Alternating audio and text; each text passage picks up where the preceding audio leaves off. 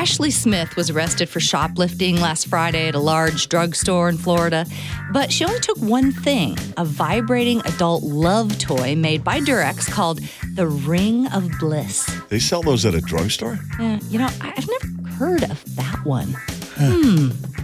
When the cops asked her why she did it, she said, quote, My husband doesn't want to touch me anymore, and I would rather be humble to do this than to be unfaithful. She went on to spill her guts, saying she had initially strayed when her husband apparently decided to be celibate, but it always felt like she was mocking her marital vows and that she had even considered a woman lover but that she needed more contact than any female could provide, so she decided to resort to an inanimate object to satisfy her desires.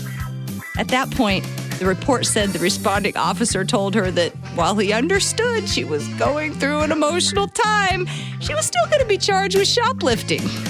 I guess the good news is it sounds like her husband is still there for her emotionally anyway.